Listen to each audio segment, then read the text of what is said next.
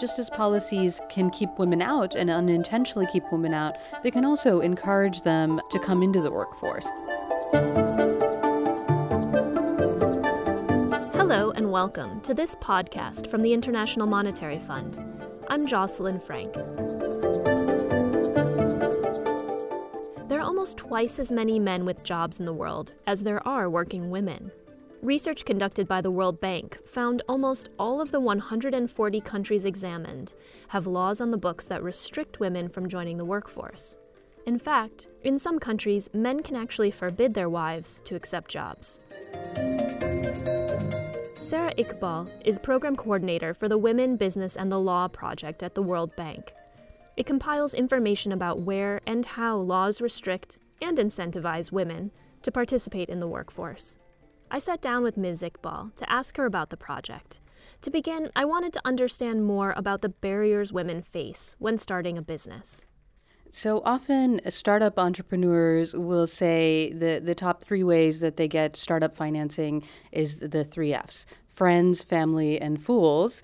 Uh, but it's actually bank financing that's more difficult for them to get. And for women, it can be even more difficult than uh, male entrepreneurs to get bank financing. Why is that? I think it's uh, because of what banks look at in terms of developing uh, the risk portfolio for giving out loans. And in developing countries, often what they look at is what the collateral requirements look like. And it's really access to land, it's access to real property, access to buildings. And by access, I mean having your name on the title. Because of the way property regimes look and women's access to land, women actually have far fewer titled real property than men, and therefore it's more difficult for them to leverage that in terms of collateral to get bank financing. Laws all around the world keep women from entering or at least climbing through the workforce and the business world. Tell me a little bit more about some of those. The Philippines often comes up and how they changed their night work restriction. The call center industry wanted women to be able to work at night because they're calling uh, households in the United States and the United Kingdom. And so they came to the government and they said, uh, We really do want you to change this law. And the question is, what are you really protecting them from if the women want this, if there's a safe way for them to go back and forth at night? And if the call center industry wants this, then uh, this, there's no reason for this additional protection to be in place.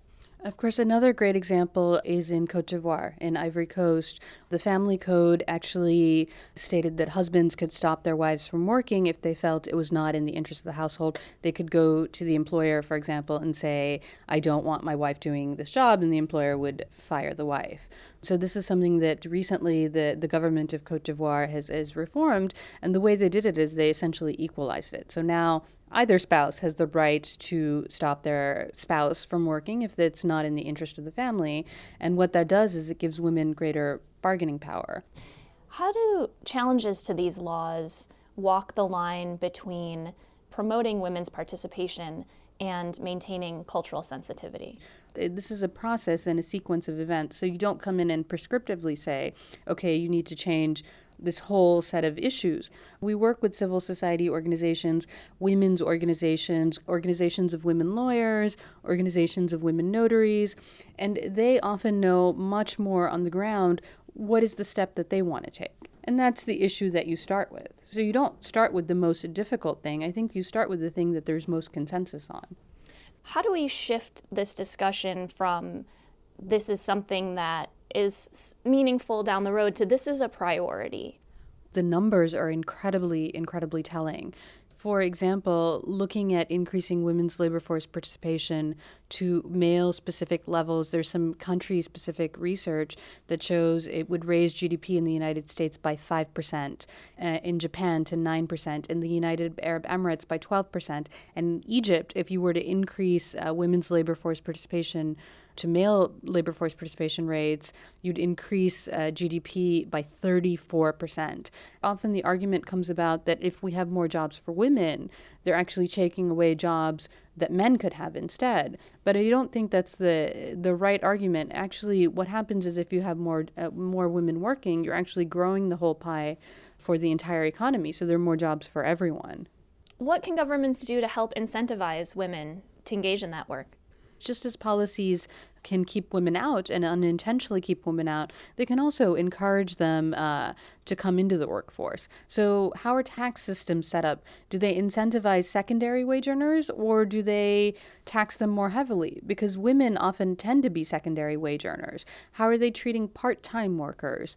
You know, is there a good maternity leave regime in place? Is there a paternity leave in place? I mean, these are things that can really incentivize women's participation in business, participation in paid employment, and uh, you know uh, other things that governments can do is incentivize women's financial inclusion. You know, look at the policies that they have around access to finance, including opening a savings account, basic business accounts. What kind of documentation is required? And do women have the same access to that type of documentation that men do? Um, there's no silver bullet approach to women's economic empowerment, but it's rather uh, you need to take a holistic, integrated view of what the environment looks like for women.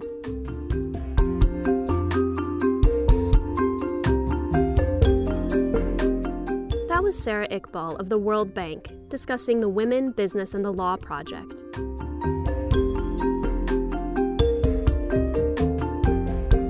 Hear additional podcasts like this one, please visit www.soundcloud.com forward slash IMF podcasts.